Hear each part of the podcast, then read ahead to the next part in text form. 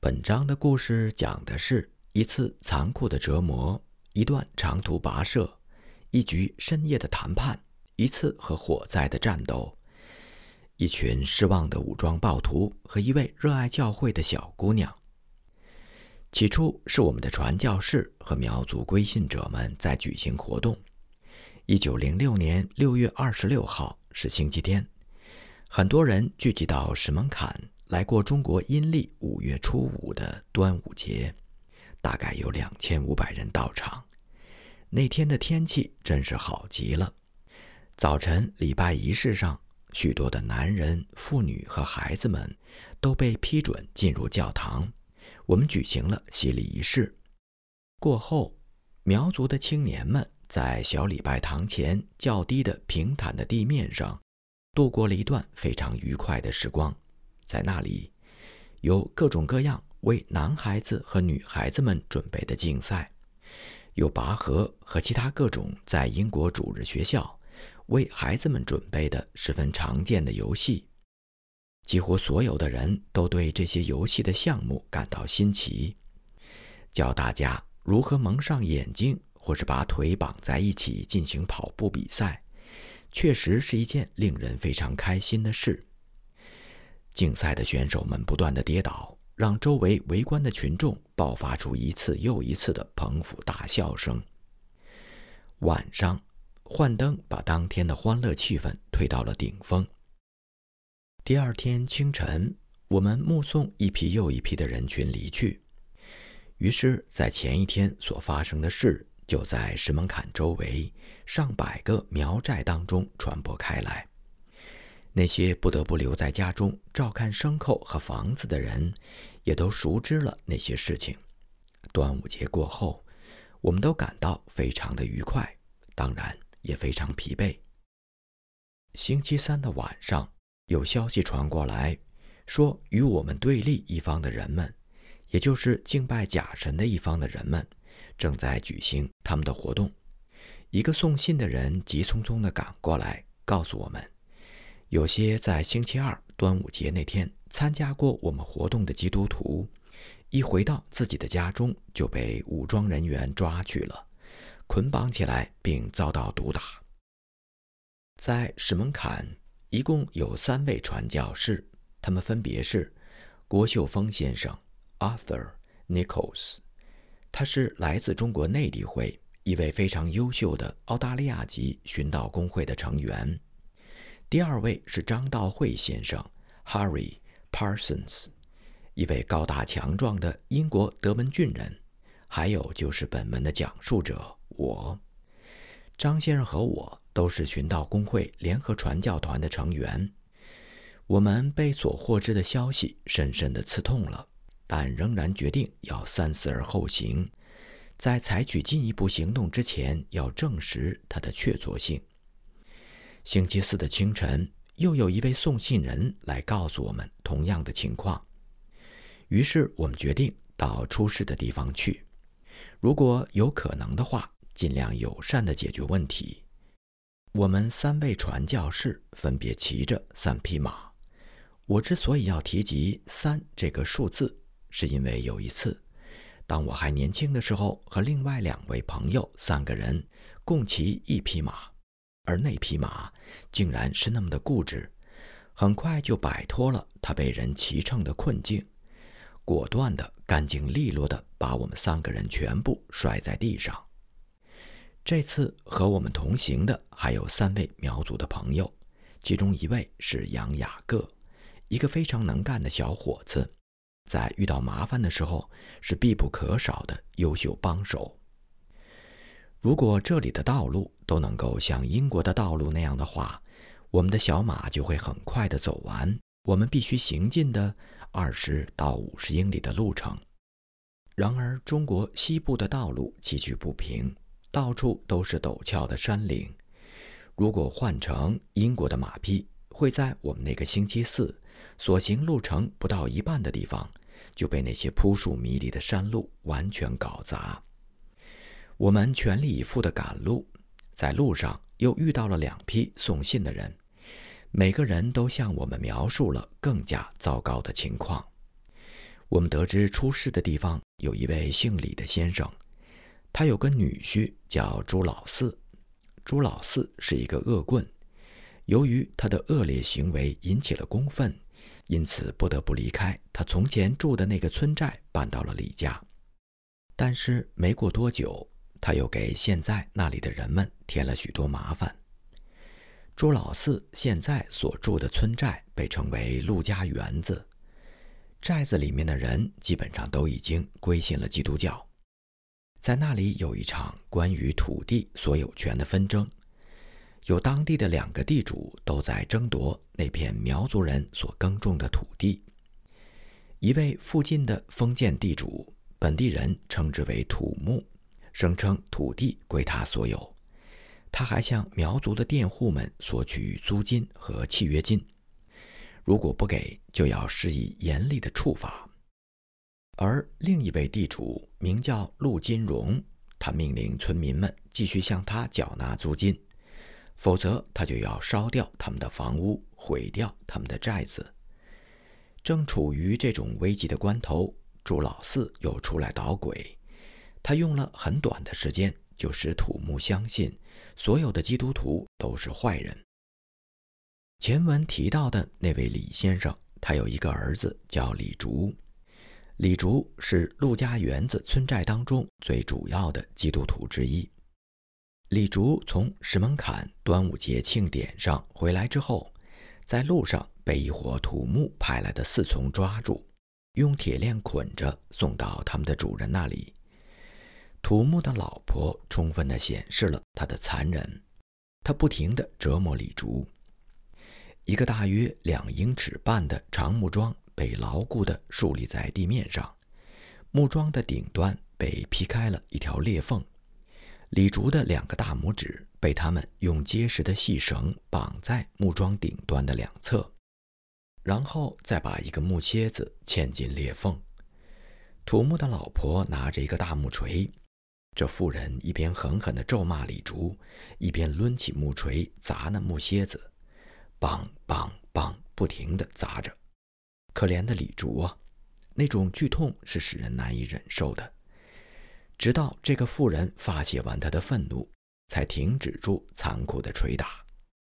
与此同时，土木的侍从们来到了李竹家里，抢走了他的两匹马和三只绵羊，其中一只绵羊被这伙暴徒宰杀，并且已经吃掉。我们一边听送信的人讲述各种细节，一边急匆匆地赶路。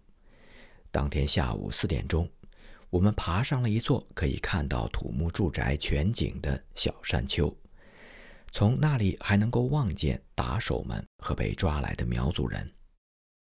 几分钟之后，我们来到土木的家中，在院子里，我们看见绑着两个人，一个是被用绳子捆着。另一个是被铁链锁着。李竹的衣服上血迹斑斑，用来折磨他的木桩就立在他的旁边。我们三个外国人的出现，使土木本人和他的手下们感到非常吃惊。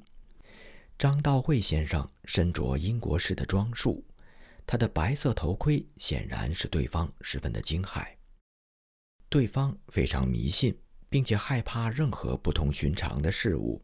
我猜想，对我们来说，张先生这身英国的打扮和他的那个白色头盔，比几条装满子弹的来福枪还管用。我曾听见一位朋友说过，在黑眼睛的国度里，他那双蓝眼睛比两支手枪更令人恐惧。我本人也知道，在从来没有见到过外国人的村庄里。我的照相机和望远镜对我来说也大有防身的功能，但那指的是另外一回冒险，不在本文。当然，我们这次并未携带任何的武器。如果真的打起来，我们将是毫无抵抗能力。一般来说，中国人很容易被人劝服，只要你能加入他们私下里比较密切的长谈，在这种闲谈当中。他们会毫无保留畅所欲言，也会为所欲为的咒诅他们的敌人，而这种会谈的结果往往是以他们的屈服告终。但是这种退让要在一种合情合理、隐蔽的、表面看上去是他们胜了的状态下进行。我们要尽量说服土木不要干涉苗族基督徒们的信仰活动，并试图在不连累村民的情况下解决土地纷争问题。而那些苗族村民们，他们很愿意缴纳租金和税金，并愿意提供劳役给任何一位政府和法律所承认的地主。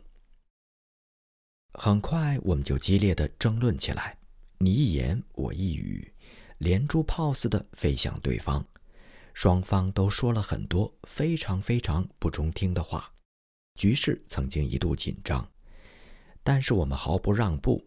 一直在等待好兆头的出现，盼望事情能够得到较为合理的安排。问题最终还是解决了，我们和土木成为了表面上的朋友，并且都同意忘掉彼此之间的不愉快。被折磨过的苗族人对于他们所遭受的虐待也不再追究，他们想要得到的是和平。土木要留传教士喝茶。但我们却宁愿赶到陆家园子去过夜，在那里，苗族的基督徒们正在等待着我们，还有很多人在盼望能和他们的老师共度一段愉快的时光。我们跟土木道别的时候，就好像已经是好朋友，还说了晚上要在苗寨里跟他们进一步会谈，商讨一些遗留下来但并不难解决的问题。上山的时候。我们缓缓而行，被释放的苗族朋友们步行相随，大家都沐浴到上帝的恩慈，因而感到欣慰。我们到达了苗寨陆家园子，很愉快地同那里的苗族朋友们共进晚餐。包谷饭和豆渣饭并不是什么美味，但对于我们当中那些苗族人来说，无论在何时能吃上这样的饭。都是一种享受，毕竟，这比吃荞麦面饼和在炙热的太阳下晒着要强多了。再说，在海拔七千英尺的山顶能够吃到这些东西已经很不错了。您如果不相信，就亲自来试一试。吃完饭之后，寨子里面的人们聚集在一起，在月光下唱歌、祷告、谈论耶稣。直到晚上十点钟。那天夜晚，月光皎洁，天气也温暖的令人惬意。想到所有的危险都已经过去，我的同伴们就安然睡觉了。他们在从寨子北边数过来的第三户人家里休息。那间茅草屋的旁边种有一棵胡桃树，树的阴翳遮盖了小屋外面的空地。西面的土堆上还有一座茅草屋，我们和土木的第二轮谈判将在那里进行。深夜的时候，我们在等待土木的代表前来谈判，孩子们却因为我们的到来而沉浸在无比的欢乐当中。我们和他们玩得非常开心，尤其是对于通常在傍晚七点钟就要去睡觉的孩子们来说，晚上十点半左右。在明亮的月光之下，正是玩耍嬉戏的最佳时刻。当我们意犹未尽的时候，土木的代表们到来了。于是，我很不情愿地离开了孩子们，去面对土木派来的严肃而不苟言笑的那些代表。我们在土堆上的茅草屋里会面。那是一间很大的屋子，屋内泥土地的中央生着一盆火。我们都坐在几条大约十英寸高的低矮的长木凳上，一些孩子也跟着我们进来。一个小姑娘就坐在我旁边。相对谈判的内容，她对传教士更感兴趣。当那些严肃的、气势汹汹的、狡诈的代表们在发言的时候，我和小姑娘却在暗地里相互的戏闹，自己娱乐。我们一直谈到午夜时分。到最后，双方都清楚地表达了本方的意思，彼此都感到愉快和相当的满意。那位热爱教会的小女孩早已经进入了梦乡，她就坐在低矮的长木凳上，把头靠在我的腿上。我非常的小心，生怕弄醒了这位小美人儿。一直到所有的人都准备起身回家的时候，我感到很欣慰，因为面对那些土木的代表，有这么个小家伙相信并热爱我们传教士。此时，我的伙伴们正在胡桃树下的茅草屋里熟睡，一点也没有料到灾难将要降临。很快，午夜十二点过后，土木的代表们起身告辞。我用他们的方式跟他们道晚安，说慢走，慢走，而他们则回答说慢慢做，慢慢做，意思就是不要担心我们，你们自己休息去吧。于是第二轮谈判就此结束，参加谈判的人也都渐渐地散去了。寨子里万籁俱寂，三个英国人已经沉沉地睡去，而此时。土木的手下人们，他们在干什么呢？朱老四又在干什么呢？他们可没有睡觉。在远处，他们又碰头了，并且决定要烧掉这个寨子，还要趁乱杀死传教士。在长得正旺盛的苞谷的掩护下，他们悄悄地包围了这座挚爱着上帝的苗寨。他们当中有一个人偷偷地摸到寨子的北边，在那里。这个阴险的家伙放了两把火，点着了两座房子。那两座房子都是茅草屋顶，燃烧起来就像每年十一月五号，英国公众感恩日，英国人点燃的篝火和烟火。一位苗族朋友迅速但又悄无声息地来到我们睡觉的地方，那是一间漆黑的、没有窗户的房子。他轻轻地叫醒我：“老师，他们来了。”我迷迷糊糊地爬起来，开始找火柴。该死的火柴竟像中了邪似的，也站在敌人那头和我们作对。记得有一次，我住在汉族人的一家客栈里，一群老鼠下定决心要消灭完我的全部食物。当我听到这群窃贼正在行动的时候，就准备点亮蜡烛。可是我却怎么也找不到我的火柴。第二天，我们在老鼠洞里找到了火柴，原来他竟然跑到那里去了，和我们的敌人结成同盟。不过这次还算好，我们终于找到了火柴。几分钟之后，三个英国人穿好衣服，准备投入战斗。首先，我们迅速地抓起被褥，把它们扔到外面胡桃树下的空地上。那是我们外出的必备之物。接着，我们就搜查了着火的村舍的周围，但并没有发现土木四从们的踪迹。或许他们原以为北风会使大火很快烧遍整个村寨。现在，我们开始同大火搏斗。几个小时之前，我还在谈判的时候，我的同伴们就已经在睡眠当中恢复了体力。他们像英雄一样同大火搏斗。那位澳大利亚人和那位德文郡人使出了他们的全部力气来阻止火势蔓延。一堵木篱笆正连接着我们睡觉的这间房子和第二户着火人家的菜园，这太危险了。如果篱笆也点着的话，火势就会迅速蔓延。而我们睡觉的那间房子的茅草屋顶。距离木篱笆只有三四英尺远，大火一次又一次冲向木篱笆。郭秀峰先生和张道惠先生也一次又一次地冲进熊熊大火当中，把正在猛烈燃烧着的木篱笆扯开。在这场人和火之间的格斗当中，我们却没有水可以用来扑灭大火。救火的人们用长竹竿捅下。正在燃烧着的茅草屋顶，并且扯掉火势凶猛的木篱笆，然后再把这些火团甩到不会危及其他物品的地方，让它们自己燃烧。能够亲眼目睹我的两位同伴如何同火神搏斗，也是一件难得的事。但见他们绷紧身上的每一根神经，来警惕火神的袭击。